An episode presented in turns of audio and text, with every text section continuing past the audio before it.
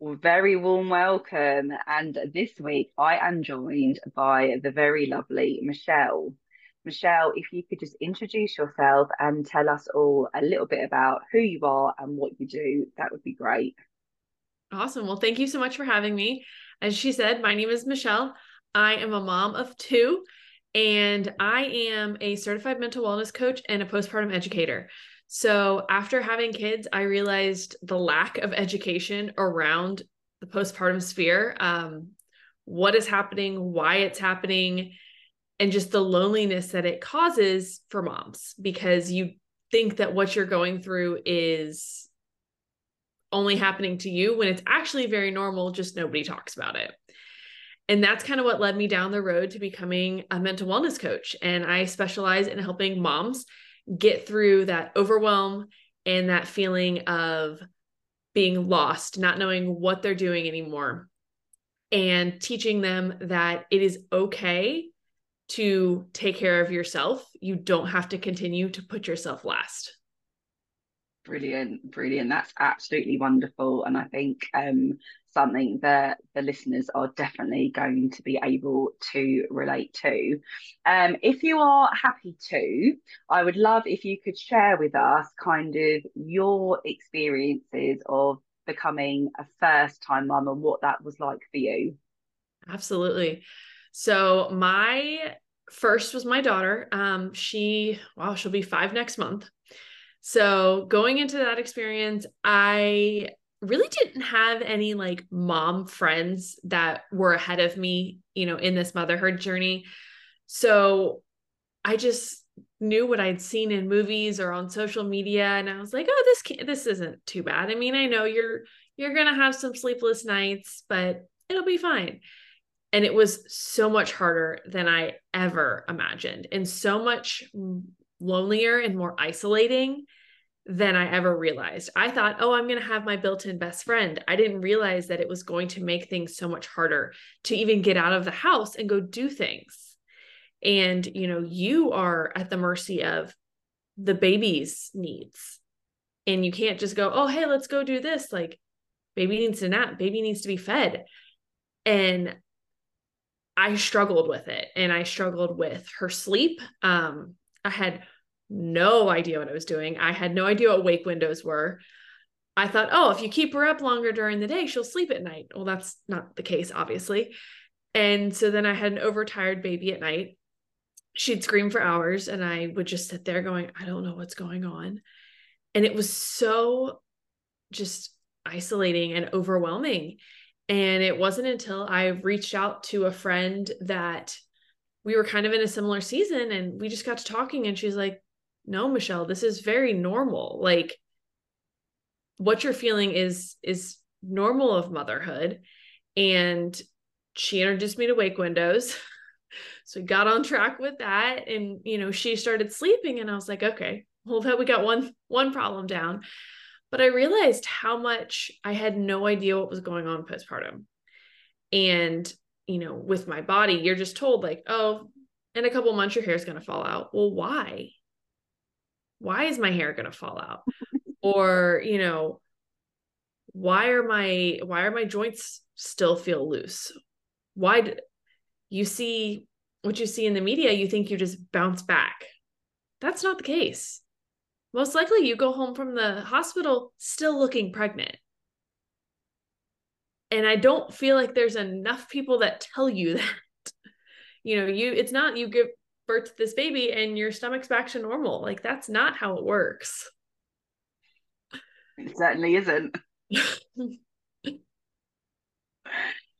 God, and it, it's so true because obviously you're over in the US and I'm in the UK. And when we spoke before, I spoke to you about kind of our aftercare that we have when we come home from the hospital, and we have something called a health visitor, and they visit us. Um, kind of at allotted times, like two days after the baby's born, and then a week, and then a month, and, and then you don't really then see them unless you reach out to them. Um, and I mean, our healthcare system is very different to yours, and I love the NHS; they are great. but I remember my health visitor coming, I think at like when um, my little boy was like a month old, and I was like, I can't put him down. I physically can't put him down without him screaming and her just going, Oh, and I said, like waiting for her to give me like some pearls of wisdom. And she was like, Oh, you know, he'll grow out of it. And I was like, Oh, okay, like when? Uh, and she was like, Oh, you know, don't know. And I was like, What, when he's like 15? Like, how long am I having, like, you're not giving me a light at the end of the tunnel? Um, and then I had very much the same kind of feelings as you, as being isolated and lost and looking for answers and then not being anywhere, um, especially turning to our professionals that are supposed to know this stuff and kind of give us the the information and support and it not being there and then just feeling really let down. Um so i can absolutely understand your feelings as well i mean i don't know what it's like for over in the us what kind of kind of aftercare do you guys get so our aftercare for mom is there's a, normally one postpartum visit with your OBGYN at 6 weeks postpartum. If you've had a C-section, you may get two because they want to check your incision a little bit earlier. Um, but that's it. Baby gets a lot of visits with the pediatrician. You know, you get one, I think a few days after the hospital, like two weeks, one month, two months, four months, six months, all the but as far as mom, it's normally about one visit and then that's it. And even from there, I remember going, okay, if I, like, who do I call now? Like, if I need something, do I call my OBGYN? Do I call my primary doctor?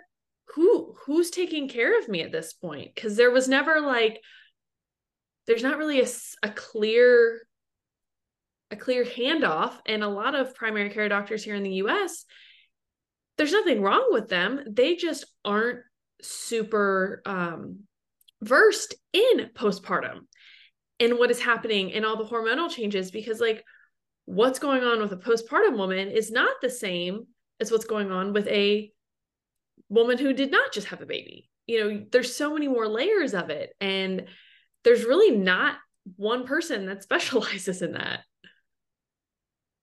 Which is crazy because women have been having babies forever. For very long time. Um, and it's, it's not stopping not, anytime soon. Absolutely. Absolutely. So it's, yeah, you're like kind of stuck in a limbo between carers that, like you say, aren't um, specialised in postpartum mums and especially um, mental health because I feel like that can so easily be um, overlooked, not picked up, not accounted for. Um, and I feel like it really should be packaged together with the health of the baby because the health of the baby relies on the health of the mother and her physical well-being and her mental well-being in order to take care of the baby. So I feel like it's a package deal, but actually they're very much separated. 100%. Um, I know after my second, uh, I actually ended up with postpartum depression and I felt like my pediatrician checked on me more than any other doctor because she saw me the most and she had already seen me through one kid, you know, had seen me through her, through my first. And I remember one visit she, you know, she had looked at the baby, done all that, and then she sat down and looked me in the eyes and said, Michelle, how are you? And I almost started crying because I was like, oh my, nobody had sat there and asked me specifically, how are you doing? And I realized, whoa. That's when I kind of started, I'm like, I'm not good. and when I told my OB about my concerns, it was kind of like, well, you're still you're you know you're still six weeks and you're released starting exercise, so get back into your routines, and I, I think you'll be okay. And I had to call them back and say, I'm not okay, and I need help because what I'm going through, I don't think it's normal, and I don't think it's I don't think I'm okay. But I had to go back and ask for that help more than that, it just yeah. being given to me. And that's hard that to takes, do. I'm about to say that takes so much courage to physically even pick up the phone and say those words out loud. That is a massive thing that I think a lot of mothers um, feel like. I feel like once you've had a baby, I feel like, and I don't know what it is, it's really strange, but I feel like all the other mothers kind of think it's like a rite of passage for you to have a tough time. So if you're kind of sat there going, oh, I'm tired, oh, my baby's not sleeping, oh, my baby's not feeding very well, oh, they're really cranky, um, oh, I'm finding it hard to keep up with the laundry or just take a shower. I feel like lots of other mums go, well, you're a mother now, so what do you expect? This is kind of, this is the deal. And I think that for me forms a big part of people not feeling like they can number one say it out loud because especially if you've had a really rough journey in your kind of conception of a baby as well there are lots of people that go through trauma and a really really hard time to even have a baby in the first place and i feel like they're made to feel like well you've got a baby now so you need to be grateful and you just need to suck it up and you just need to get on with it um, whereas I'm like, that's not that's not the deal. Why are we not kind of supporting each other and saying out loud, "Oh my gosh, I feel like that too. I feel exactly the same, and I'm struggling." To I feel like that would make other people feel more confident and empowered to reach out for help. Like I said, for you to pick up the phone and say, "Actually, I'm not okay. I need some help." that just that takes real guts real guts because i feel like there's a fear of judgment if i'm asking for help that means i'm not a good mother because i don't know exactly what to do so yeah there's, there's such a stigma around it that yeah if you're having to ask for help if you have if you struggle with your mental health postpartum that it means you're a bad mom that it's because you're a bad mom it's not it is a chemical imbalance, a hormonal imbalance inside of you. Something is wrong inside of you. It has nothing to do with your abilities to be a mom, your desire to be a mom. Nothing that doesn't have any effect on it. It it and I just there's such a stigma and it's so near and dear to me because I see so many moms that do they don't get the help they need because they're so scared of the judgment. Yeah. It needs yeah. yeah, it needs to and what's the worst part is so much of it is from other moms. Yes. Absolutely.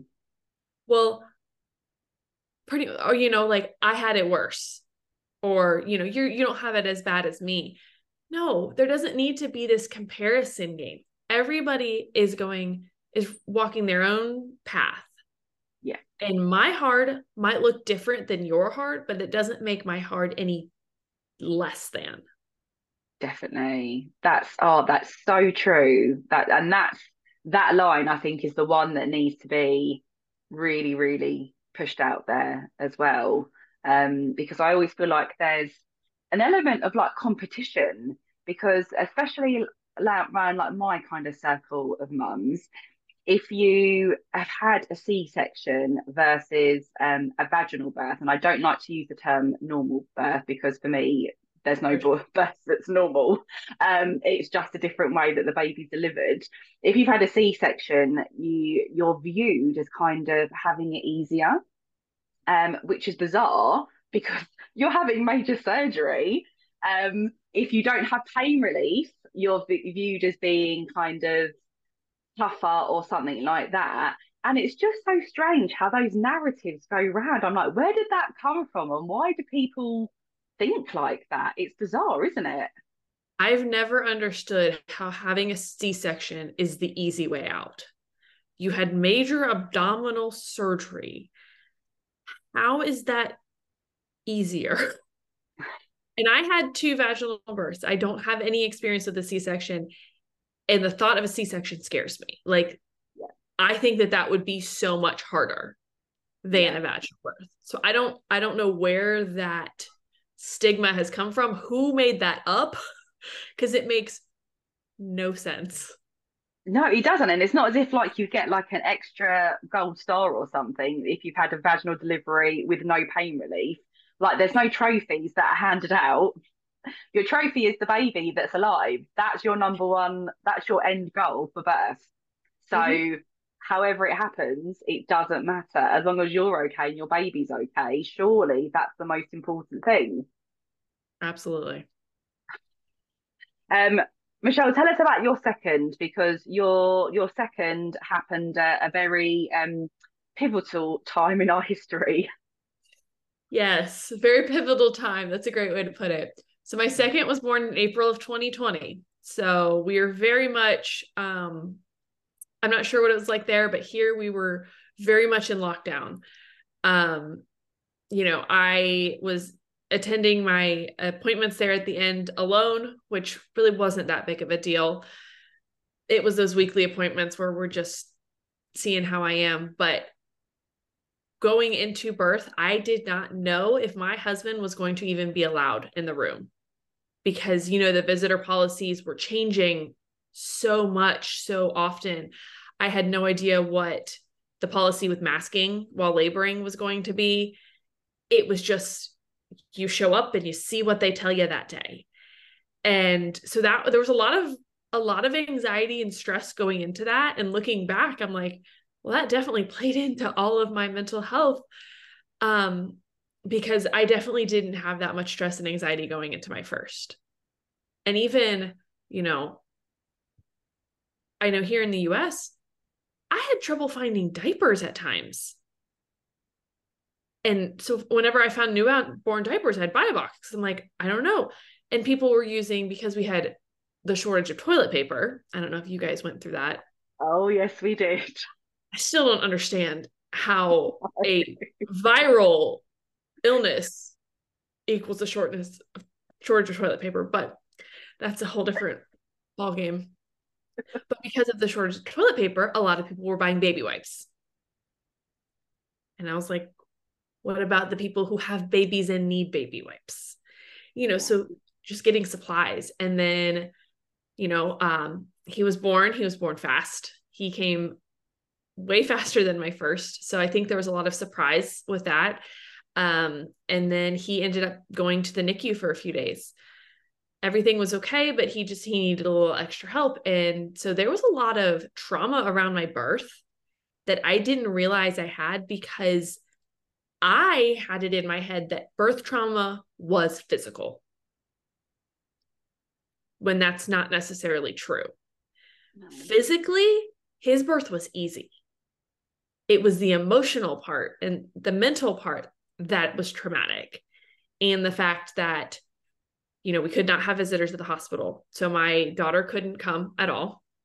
My husband, they didn't want him coming and going. And we had, you know, another child at home and we don't live near family. So he went home and he couldn't come back. And then with my my son being in the NICU, I was pretty much just sitting in my hospital room all day alone. And the NICU's policy at the time was only one parent could be in there at a time. So if my husband came up to the hospital, it was either he had to visit me or my son. You know, we couldn't go in together, which was crazy. And you know, so when we finally did get home, there was just not a lot of support because which was kind of our choice. We didn't want to bring a bunch of people in because we didn't know what the world was like. Yes. And um my mom actually ended up she had wanted to come up. We weren't sure if it was safe. I talked to my pediatrician and my pediatrician had said if she drives, then it should be okay. Flying is there's so many variables. You're in such a close space with people, not good. But fl- driving, she can control so much more. I think that would be okay. So my sweet mother got in the car and drove 16 hours straight oh. to come help us.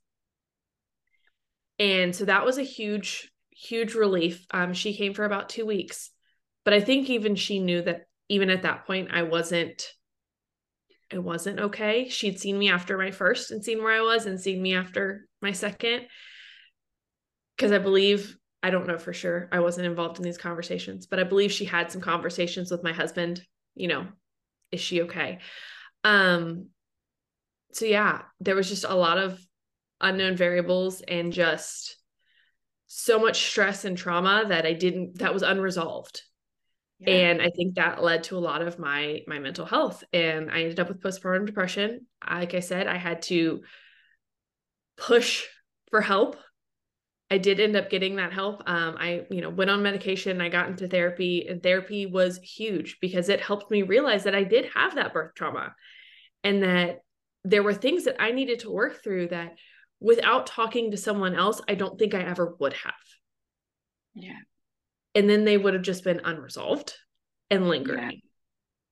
Yeah. And even as, you know, I I got better and I continued therapy, there were a lot of things that I would tell my therapist, I'm like, well, I can't do that. And she's like, well, why? I'm like, because I, I can't, I can't do that. That would, I would be, I would be a bad mom doing that. And she's like, why? Like, why? What would, how would that make you a bad mom?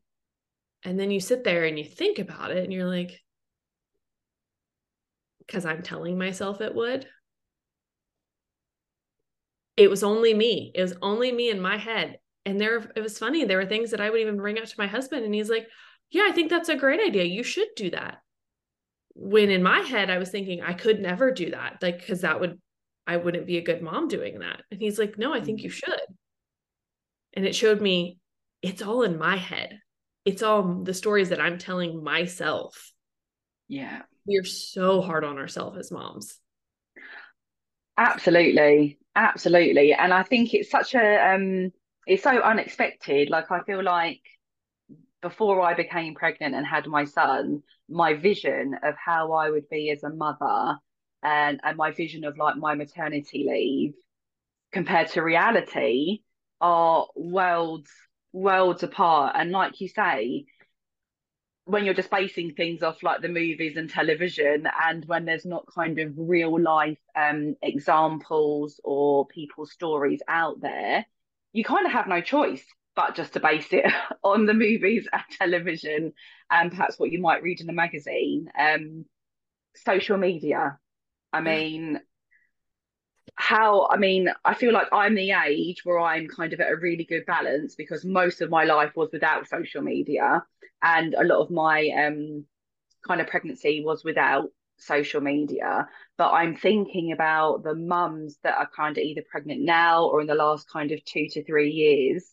who are heavily involved in social media and what they see, celebrities they see as parents I feel like their expectations are like, oh, it's just going to be like that.